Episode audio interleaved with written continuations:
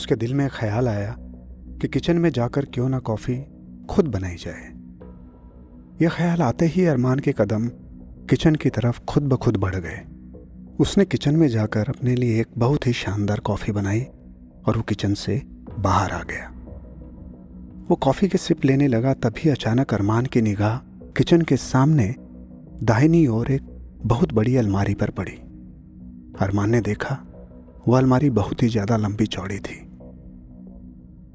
अरमान सोचने लगा कि इस जगह पर अलमारी का क्या काम है। उसके कदम खुद ब खुद उस अलमारी की तरफ बढ़ गए। थोड़ी ही देर बाद वो अलमारी के पास खड़ा हुआ था। अरमान उसको गौर से देखने लगा कि थोड़ी ही देर बाद अरमान की समझ में आ गया कि लगता है इस अलमारी के पीछे कुछ छुपाया गया है।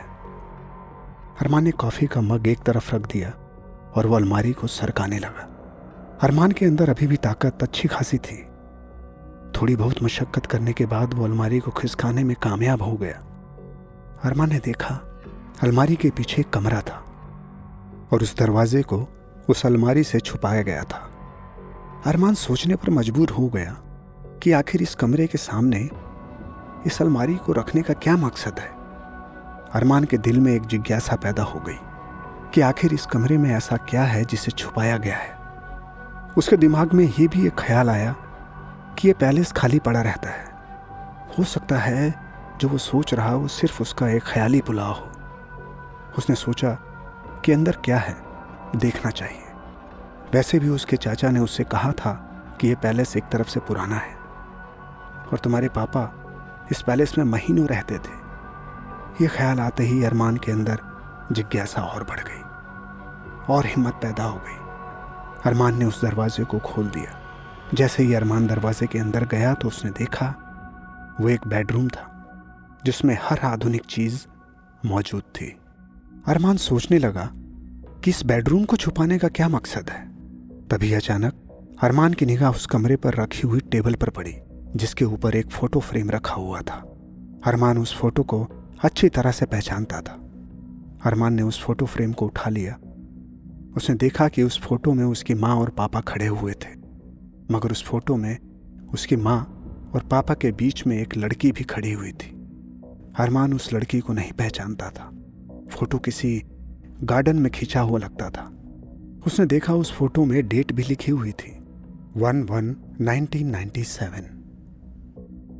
अरमान समझ गया कि फ़ोटो को लगभग 25 साल पहले खींचा गया है।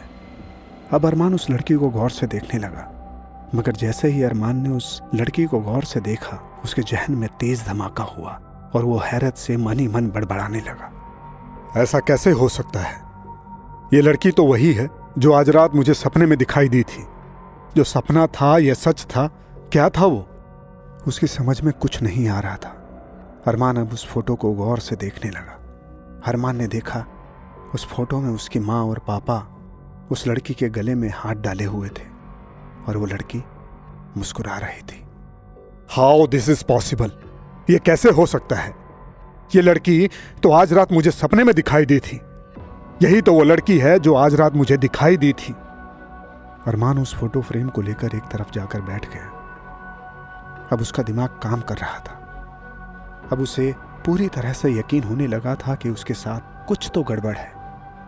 इससे पहले भी जो उसके साथ घटनाएं घटी थी अरमान ने उसे अपना वहम समझकर इग्नोर कर दिया था। अरमान ये सब सोच ही रहा था, तभी अचानक उसकी निगाह उसी बेडरूम के दरवाजे पर गई। वो समझ गया कि इसके अंदर एक और कमरा है। अरमान ने उस फोटो फ्रेम को उसी टेबल पर रख दिया और फिर उसी कमरे की तरफ चला गया। अरमान ने जैसे ही दरवाज़ा खोला तो उसका शक यकीन में बदल गया। अंदर वाकई एक बड़ा सा कमरा था। अरमान ने देखा वो कमरा बहुत ही ज़्यादा सजा हुआ था, लेकिन उस कमरे में सारी की सारी चीज़ें पुराने दौर की रखी हुई थी। एक मेज़ पर पुराना वीसीआर। वो सोच रहा था कि शायद इससे उसके पापा का कुछ क्लू मिल जाए। सच तो ये था कि जब उसके अंकल ने उसे बताया था कि उसके पापा इस जगह पर महीनों रहते थे और वो अकेले रहते थे, उस वक्त वो किसी से मिलना पसंद नहीं करते। उसे अपने अंकल की ये बात समझ में नहीं आई थी, लेकिन उसने अंकल के सामने कुछ भी जाहिर नहीं होने दिया था। वो बहुत कुछ कहना चाहता था, मगर पता नहीं उसने अपने अंकल से ज़्यादा सवाल नहीं पूछे। लेकिन यहाँ आकर वो एक बात तो समझ गया था कि उसके पापा बहुत ही रहस्यमयी इंसान थे। अरमान ने उस वीडियो प्लेयर को स्टार्ट किया और टीवी पर सबसे पहला चेहरा उसी लड़की का दिखाई दिया जो लड़की उसके पापा के साथ फोटो फ्रेम में थी, जो उस रात उसे दिखाई दी थी। और यहाँ वो वीडियो स्टार्ट होता है 1/1/1997। हेलो, मेरा नाम मारिया है और मैं लंदन से इंडिया कुछ वक्त घूमने के लिए आई हूँ, या ये कह सकते हैं कुछ सीखने के लिए आई हूँ। आप लोग सोच रहे होंगे कि मैं वीडियो क्यों बना रही हूँ, तो बात ही कुछ ऐसी है। दरअसल मुझे हर दिन वीडियो बनाना अच्छा लगता है, इसमें हमें काफ़ी कुछ जानने का मौका मिलता है। हम जब अपनी ही शूट करी हुई वीडियो देखते हैं तब हम अपने अतीत को देखते हैं, और जब हम वर्तमान में अपने अतीत को अपनी आंखों के सामने देखते हैं तब हमें बहुत कुछ सीखने को मिलता है। जैसे कि हमें हमारी खामियां नज़र आती हैं, हम क्या कर सकते थे और क्या नहीं कर सकते थे, ये सारी की सारी चीज़ें हमें सीखने को मिलती हैं। बहरहाल मैं यहाँ इस पैलेस पर एक डॉक्यूमेंट्री बनाने के लिए आई हूँ और मिस्टर अरशान मलिक की शुक्रगुजार हूँ जिन्होंने मुझे ये डॉक्यूमेंट्री बनाने की इजाज़त दी। मैं यहाँ आपको बताना चाहती हूँ, अरमान मलिक की फैमिली और उनका इतिहास बहुत पुराना है और ये पैलेस उन्हीं के पूर्वजों ने बनवाया था। और आप यकीन मानिए, अरशान मलिक बहुत ही अच्छे व्यक्ति हैं, उतनी ही ज़्यादा उनकी पत्नी बहुत अच्छे स्वभाव की हैं। और इस वक्त हम लोग सेलिब्रेशन कर रहे हैं, मगर किसका, इसका अभी हम खुलासा नहीं कर सकते। और मैं मिस्टर अरशान से पूछना चाहती हूँ, अरशान मलिक जी इंडिया की जानी मानी हस्ती हैं, आपका स्वभाव बहुत ही ज़्यादा हंसमुख है, आप इस बारे में क्या कहना चाहते हैं? इतना कहकर मारिया तेज़ आवाज़ में खिलखिलाकर हंस पड़ी। मैं तो बहुत कुछ कहना चाहता हूँ मारिया, लेकिन मुझे लगता है तुमने अपना इंट्रोडक्शन सही से नहीं दिया। क्या मतलब है आपका? नहीं, आपके कहने के मुताबिक सब कुछ तो मैंने बता दिया। हाँ, लेकिन तुमने ये नहीं बताया कि तुम कहाँ की रहने वाली हो, तुम्हारे पेरेंट्स कहाँ के हैं, वगैरह वगैरह। ओके, अगर आप यही चाहते हैं तो ठीक है। मैं आप लोगों को बता देना चाहती हूँ कि मेरी माँ भारत की रहने वाली हैं और मेरे पिता लंदन के रहने वाले थे। दोनों को एक दूसरे से प्यार हुआ। ऐसा आपको लगता है मिस्टर अरशान मलिक, मगर मेरी सहेलियां तो अक्सर मेरा मजाक उड़ाती हैं। क्या कहती हैं तुम्हारी सहेलियां? वो कहती हैं कि मैं ज़्यादा खूबसूरत नहीं हूँ। फिर तो यकीनन वो तुमसे जलती होंगी। और अब मुझे एक बहुत ज़रूरी काम से बाहर जाना है, तो मुझे लगता है अब तुम मेरी पत्नी नादिया के साथ वीडियो शूट करो, वो तुम्हें अच्छी कंपनी देगी। ओके, तो आप सभी लोग देख रहे हैं मिस्टर अरशान मलिक को एक बहुत ही ज़रूरी काम याद आ गया है और वो यहाँ से चले गए। लेकिन कोई बात नहीं, उनकी पत्नी नादिया मलिक हमारे सामने हैं, तो आइए कुछ देर उनसे बातें करते हैं। मिसेस नादिया, आप मुझे सबसे पहले ये बताइए कि आपकी खूबसूरती का क्या राज है? मारिया का ये कहना ही था कि नादिया बहुत तेज़ आवाज़ से हंसने लगी।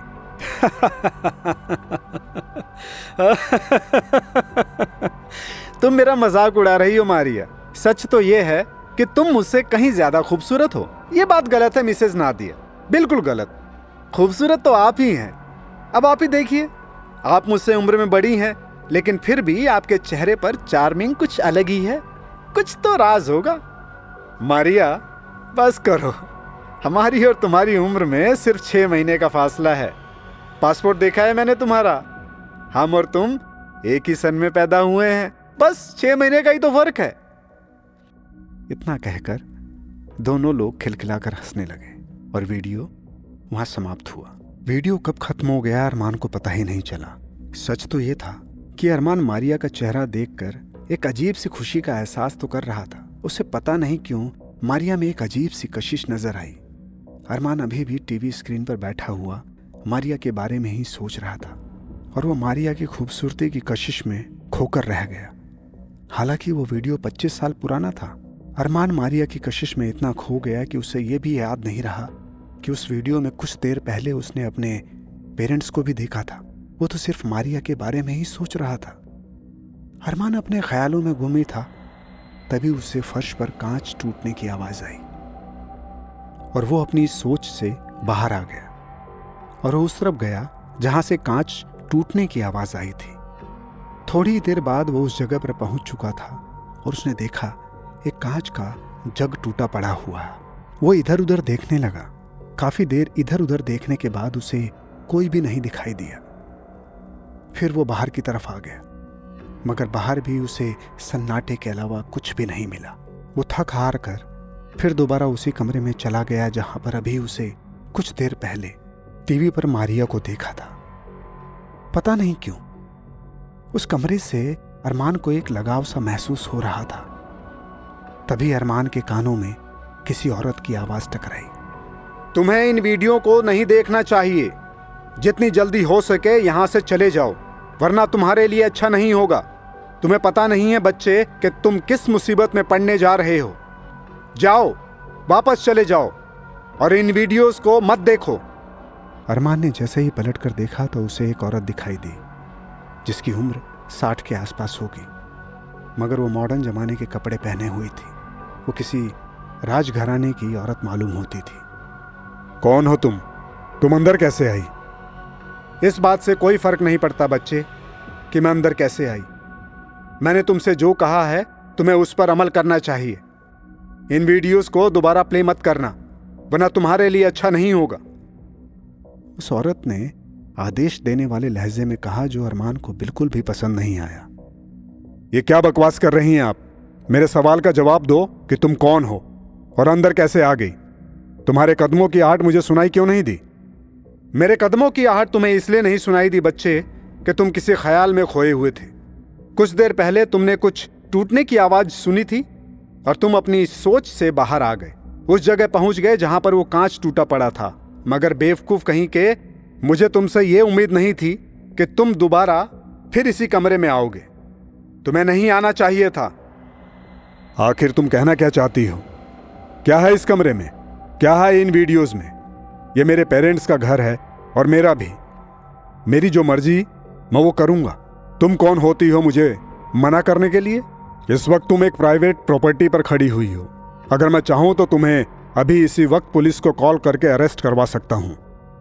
अरमान की ये बात सुनकर सामने खड़ी औरत के चेहरे पर एक गहरी मुस्कुराहट आ गई और उसने तंजिया लहजे में अरमान की तरफ देखकर कहा, वैसे तो दुनिया में बहुत कुछ ऐसा है बच्चे जिसे तुम अभी नहीं जानते, जिस पर तुम यकीन नहीं कर सकते।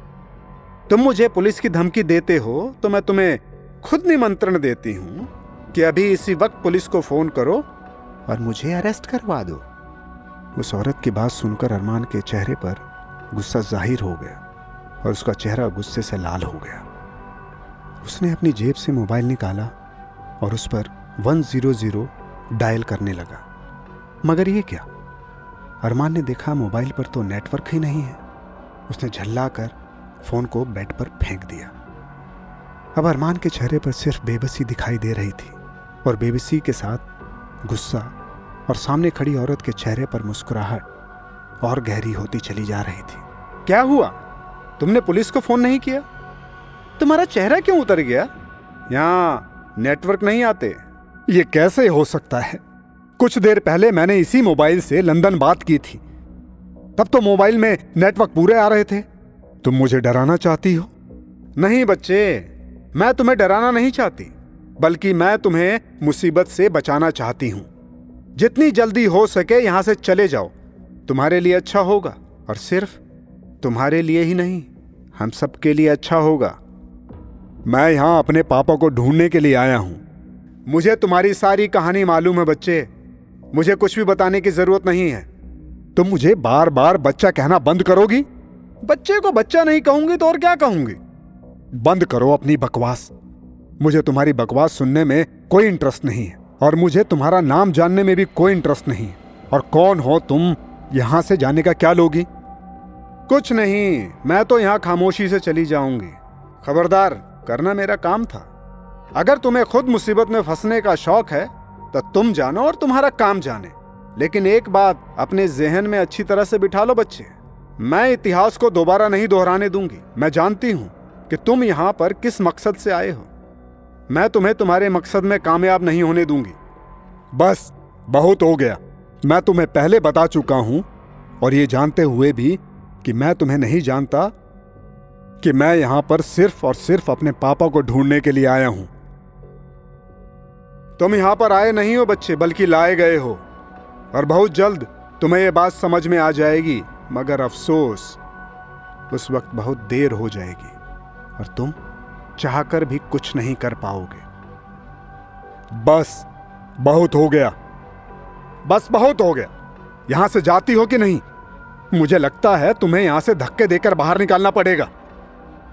अरमान बहुत फुर्ती से गुस्से में उस औरत को धक्का देने के लिए आगे बढ़ा, मगर जैसे ही अरमान आगे बढ़ा, अरमान को सामने का सब कुछ घूमता हुआ सा महसूस होने लगा। देखते ही देखते अरमान बेहोश हो गया। थोड़ी देर बाद अरमान को ऐसा महसूस हुआ कि जैसे घड़ी का अलार्म बज रहा हो। अरमान चौंक कर उठकर बैठ गया, मगर जैसे ही अरमान उठकर बैठा तो उसने खुद को अपने बेड पर लेटा हुआ पाया। अरमान की निगाह जैसे ही घड़ी की तरफ गई तो उसने देखा घड़ी इस वक्त सुबह के 9 बजा रही थी। अरमान इधर उधर देखने लगा। इधर उधर देखने पर अरमान को एक और झटका लगा, और वो ये कि वो अपने बेडरूम में ही लेटा हुआ था। वही बेडरूम जो उसने इस पैलेस में आते हुए अपने लिए चूज किया था। अरमान उठकर बैठ गया। उसकी समझ में नहीं आ रहा था कि उसके साथ आखिर हो क्या रहा है। उसे अच्छी तरह से याद था कि जब वो बेहोश हुआ था तो वो दूसरे कमरे में था, फिर वो इस कमरे में कैसे आ गया? और यही वो कमरा था जो अरमान ने इस पैलेस में पसंद किया था। अरमान टहलता हुआ बाहर निकल कर आ गया। उसने देखा बाहर बहुत ज़्यादा ठंड थी और कोहरा कल के मुकाबले आज ज़्यादा था। अरमान को कॉफ़ी की तलब बहुत ज़्यादा महसूस हो रही थी। उसने सबसे पहले किचन में जाकर अपने लिए एक कप शानदार सी कॉफ़ी बनाई और सारी घटनाओं पर गौर करने लगा। अरमान कल की घटना के बारे में सोच रहा था। वो खुद से ही बातें कर रहा था। उसके समझ में नहीं आया कि उसके साथ कल क्या हुआ था। उसको अच्छी तरह से याद था कि कल जब वो उस औरत को बाहर निकालने के लिए उसकी तरफ बढ़ा तो अचानक उसे चक्कर आ गया और वो बेहोश हो गया। वो दोपहर का वक्त था, मगर आज उसकी आंख उसके बेडरूम में खुली तो सुबह के 9 बज रहे हैं। वो सोच रहा था कि क्या वो पूरी रात सोता रहा, और फिर वो उस कमरे में अपने बेडरूम में कैसे गया? कौन उसे लेकर आया? इन्हीं सब बातों को लेकर अरमान के दिमाग में बहुत ही ज़्यादा उलझन थी। वो ये सारी बातें सोच ही रहा था, तभी उसके मोबाइल की रिंग बज उठी। उसने हैरत से अपनी जेब की तरफ देखा। मोबाइल उसकी जेब में था कि कल उसने मोबाइल उस कमरे के बेडरूम में उठाकर फेंक दिया था। फिर ये मोबाइल उसकी जेब में कैसे आया? तो क्या कल दोपहर में उसने जो कुछ भी देखा वो उसका भ्रम था? अरमान ने अपनी जेब से मोबाइल निकालकर कॉल रिसीव की। हेलो अरमान, मैं शिजान मलिक बोल रहा हूँ, तुम्हारा अंकल। अरमान, तुम्हारा कल का दिन कैसा रहा? तुम्हें कोई तकलीफ तो नहीं हुई? क्या तुम रात में सही से सो पाए? फोन पर उसके अंकल थे। एक बार को अरमान के दिल में ख्याल आया कि उसे अंकल को बताना चाहिए, मगर उसने अंकल को परेशान करना मुनासिब ना समझा। नहीं अंकल, मुझे कोई तकलीफ नहीं हुई। मैं यहाँ पर बहुत आराम से हूँ। वैसे आपको परेशान होने की बिल्कुल भी ज़रूरत नहीं है। हाँ बेटा, मैं यही सोच रहा था कि पता नहीं तुम्हें अकेले रात भर नींद आई भी होगी या नहीं। देखो, अगर तुम अकेलापन महसूस कर रहे हो तो मैंने तुम्हें बताया था, यहाँ से 10 किलोमीटर दूर एक छोटा सा टाउन भी है जिसे कैट टाउन कहते हैं। तुम चाहो तो वहाँ पर घूम कर आ सकते हो, तुम्हारा मूड भी फ्रेश हो जाएगा। कैट टाउन, ये कैसा नाम है अंकल? क्योंकि वहाँ पर बिल्लियाँ बहुत पाई जाती हैं अरमान, इसी वजह से उसका नाम कैट टाउन पड़ा है। चारों ओर पहाड़ों से घिरा हुआ एक टाउन, तुम्हारी वहां थकान भी उतर जाएगी। बहुत ही खूबसूरत टाउन है वो। ओके अंकल, आपने बिल्कुल सही कहा, मैं भी यही बातें सोच रहा था। अगर आप कहते हो तो मैं आज जाकर वहां पर देखता हूँ। हाँ, मूड फ्रेश हो जाएगा। जैसा भी हो मुझे बताना बेटा, मैं तुम्हें दोबारा फ़ोन करूँगा तुम्हारी खैरियत लेने के लिए। हाँ ओके बेटा, बाय। Okay uncle. इतना कहकर फ़ोन वहाँ से कट गया। अरमान फ़ोन अपनी जेब में रखने ही वाला था, तभी एक बार अरमान के मोबाइल पर घंटी दोबारा बजने लगी। अरमान ने जब अपनी स्क्रीन पर नंबर देखा तो उसके चेहरे पर थोड़ा सुकून दिखाई दिया। स्क्रीन पर सोफिया का नंबर था। अरमान ने तुरंत कॉल रिसीव की। हेलो अरमान, कैसे हो तुम? कल अचानक तुमसे बात करते करते फ़ोन कट गया, और फिर उसके बाद मेरे मोबाइल की बैटरी भी ख़त्म हो गई। उसके बाद चार्ज करके मैंने बहुत ट्राई किया, लेकिन तुम्हारा फ़ोन नहीं मिला। क्या वहाँ पर नेटवर्क की प्रॉब्लम है? सोफिया, मैंने तुम्हारा नंबर बहुत ट्राई किया मगर तुम्हारा मोबाइल स्विच ऑफ ही बता रहा था। हाँ, मैं बता तो रही हूँ ना कि मेरे मोबाइल की बैटरी ख़त्म हो गई थी, इसीलिए हमारी कल बात अधूरी रह गई थी। मैं कल बहुत परेशान थी अरमान, मैंने बहुत कोशिश की तुमसे कांटेक्ट करने की, लेकिन तुम्हारा नंबर नहीं मिला। हाँ सोफिया, यहाँ नेटवर्क की थोड़ी प्रॉब्लम है। अभी जहाँ पर मैं हूँ कभी कभी नेटवर्क चला जाता है। क्या तुम अपने अंकल के घर पर नहीं हो? नहीं सोफिया, मैं अंकल के घर से कल ही यहाँ पर आया हूँ। मैं तुम्हें यही सब बताने वाला था कि कॉल कट हो गई। मैं तुमसे एक बहुत ज़रूरी बात करना चाहता हूँ। बोलो अरमान, क्या है? क्या बात है? तुम ठीक तो हो? तुम्हें कोई परेशानी तो नहीं है? नहीं सोफिया, ऐसी कोई बात नहीं है। अच्छा, ऐसी बात नहीं है तो तुम्हारी आवाज़ में ये उदासीपन कैसा? मैं यहाँ बैठे बैठे बता सकती हूँ तुम इस वक्त थोड़े परेशान हो। तुम अच्छी तरह से जानते हो कि मैं तुम्हें बहुत अच्छी तरह से समझती हूँ। मैं जानता हूँ सोफिया कि अपनी परेशानी तुमसे छुपा नहीं सकता, फिर चाहे मैं तुम्हारे सामने हूँ या नहीं।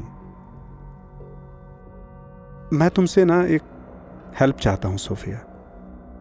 अरमान, तुम मुझसे अपने दिल की हर बात खुल के कहो प्लीज़। मुझे बताओ, तुम्हारी आवाज़ का उदासीपन सुनकर मेरा दिल बैठा जा रहा है। तुम परेशान लग रहे हो।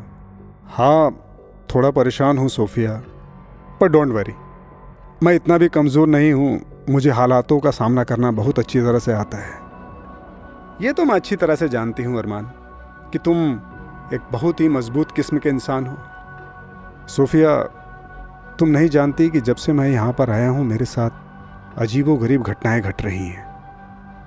इतना कहकर अरमान कुछ देर के लिए खामोश हो गया। उसने सोचा कि सोफिया को कुछ बताया जाए या नहीं। अरमान ने मन ही मन सोचा कि उसके साथ जो कुछ भी घटनाएं हुई हैं और ख़ास तौर से जो कल उसके साथ घटना हुई, वो उसे इग्नोर नहीं करना चाहता था।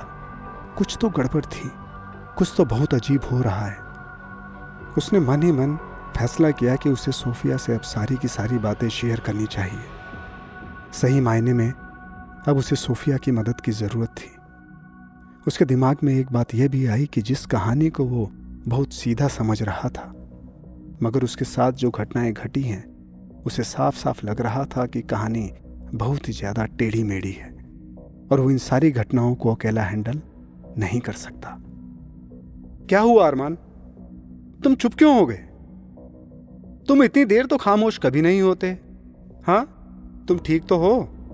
प्लीज़ बताओ, मैं बहुत ज़्यादा परेशान हो रही हूँ। अच्छा, मैं एक काम करती हूँ, मैं पहली फ़्लाइट पकड़कर इंडिया आ जाती हूँ। तुम मुझे बताओ, तुम कहाँ ठहरे हो? नहीं सोफिया, तुम अभी मत आओ। मैंने तुमसे कहा है ना, मुझे तुमसे एक हेल्प चाहिए। हाँ अरमान, बोलो क्या हेल्प करनी है? सोफिया, मैं तुम्हें फ़ोन पर एक डिटेल बताता हूँ, क्या पता नेटवर्क फिर चला जाए, इसलिए तुम्हें अब सारी बातें बताना बहुत ज़रूरी है, क्योंकि जब तक तुम सारी बातें जानोगे नहीं तब तक तुम कोई मदद नहीं कर पाओगी। अब मेरी बात को गौर से सुनो सोफिया, यहाँ पर सब कुछ अलग चल रहा है। यहाँ पर एक अलग ही कहानी है सोफिया। तुम कहना क्या चाहते हो अरमान, साफ साफ बताओ। मैं ये कह रहा हूँ सोफिया कि जब मैं इंडिया पहली बार आया और अंकल ने मुझे जिस कमरे में ठहराया, उस कमरे में रात में मुझ पर किसी ने हमला किया। व्हाट? किसने हमला किया? क्या तुमने अपने अंकल को बताया? कौन था वो? सोफिया, अगर वो कोई इंसान होता तो मैं ज़रूर बताता। वो तो एक अजीब तरह की बला थी जिसकी शक्ल चमगादड़ जैसी थी। मैं तुम्हारी बात का मतलब नहीं समझ रही हूँ अरमान, तुम कहना क्या चाहते हो? तुम क्या बात कर रहे हो? तुम ठीक तो हो ना? मेरी बात का यकीन मानो सोफिया, मैं कोई पागल नहीं हूँ, मैं सही कह रहा हूँ। और मैंने अंकल को भी ये बात सोचकर नहीं बताई कि पता नहीं अंकल मेरी बात पर यकीन करेंगे या नहीं, कहीं वो मुझे पागल ना समझे। और मैं तुम्हें सिर्फ इसलिए बता रहा हूँ क्योंकि मैं जानता हूँ कि तुम मेरी एक एक बात पर यकीन करती हो। तुम मेरी बहुत अच्छी दोस्त हो सोफिया, मेरी बात का यकीन मानो। मैंने जो कुछ कहा है सच कहा है। वो एक 7 या 8 फुट की इंसानी कद की चमगादड़ थी जिसने मेरे ऊपर बहुत ही फुर्ती से हमला किया था। और मेरा हाथ जख्मी करने में कामयाब हो गई। फिर मुझे उसी कमरे में एक लड़की की आवाज़ सुनाई दी। जानती हो सोफिया, जब मैं सुबह सोकर उठा तो मेरे हाथ का जख्म बिल्कुल सूख चुका था और उसका निशान बहुत हल्का पड़ चुका था। और मैंने जब मैंने डॉक्टर को दिखाया तो उसने मुझसे कहा कि तुम पर किसी जंगली जानवर ने हमला किया था, लेकिन वो भी बहुत साल पहले, और ये जख्म बहुत साल पुराना लगता है। अरमान की बात सुनकर सोफिया खामोश हो गई। सोफिया, क्या तुम्हें मेरी बात पर भरोसा नहीं है? Trust me Sophia. नहीं अरमान, ऐसी कोई बात नहीं है। कोई और कहता तो मैं उसे ज़रूर पागल समझती, मगर ये तुम कह रहे हो सच ही होगा। अच्छा अरमान, क्या उस डॉक्टर ने तुमसे यही कहा जो कि तुम बता रहे हो? तुम पर एक रात पहले हमला हुआ था, है ना? हाँ सोफिया, उसने बिल्कुल यही कहा। तुमने ये सारी बातें अपने अंकल को क्यों नहीं बताई? सोफिया, मैंने बताया ना कि कहीं वो मुझे पागल ना समझे, मेरी बात पर यकीन करेंगे भी या नहीं मैं नहीं जानता, इसलिए नहीं बताया। फिर उसके बाद क्या हुआ अरमान? सोफिया, पापा ने मुझे कभी नहीं बताया कि उनकी माँ अभी भी जिंदा है, यानी मेरी दादी, और उन्होंने ये भी बताया कि वो बोल नहीं सकती। सोफिया, तुम जानती हो अंकल जिस हवेली में रहते हैं उस हवेली के जस्ट पीछे हवेली का पुराना पोर्शन भी है। जब मैं वहाँ पर टहलने गया तो मुझे वहाँ पर दादी दिखाई दी और उन्होंने मुझसे बात भी की। उन्होंने मुझसे अरमान ये अल्फाज बोलने ही वाला था, तभी अरमान के दिमाग में उसकी दादी के अल्फाज गूंजने लगे।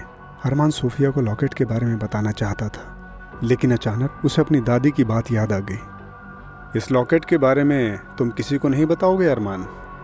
अरमान को ऐसा महसूस हुआ जैसे किसी अनदेखी ताकत ने उसे इस बारे में बताने से रोक दिया हो। अरमान चाहकर भी सोफिया को लॉकेट के बारे में नहीं बता पाया।